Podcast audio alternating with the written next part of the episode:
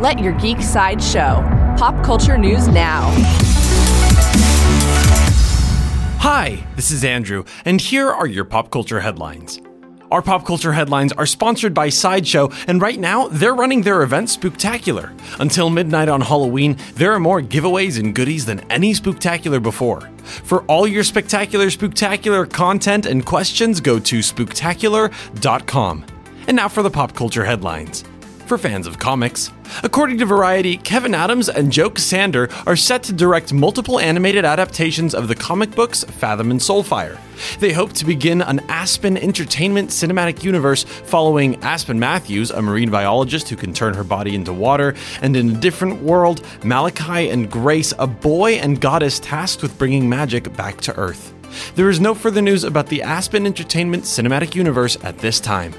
New from Disney Plus, Production Weekly revealed that Miss Marvel will begin filming in spring in 2020. The show will follow 16 year old superhero Kamala Khan, who is an avid superhero blogger and powerful shapeshifter. There is no further news about casting or even the release date of Disney Plus's Miss Marvel show at this time. Coming soon to DC, director Patty Jenkins officially confirmed villain Maxwell Lord for Wonder Woman 1984. Lord will be played by Pedro Pascal, the star of The Mandalorian, and will join Kristen Wiig's Cheetah as the film's antagonists. Wonder Woman 1984 will fly into theaters on June 5th, 2020. New from Freeform. Freeform is officially canceling Marvel's Cloak and Dagger before its third season. However, Cloak and Dagger will have multiple cameos in other shows, including Spider Man, the animated series, and Marvel's Runaways.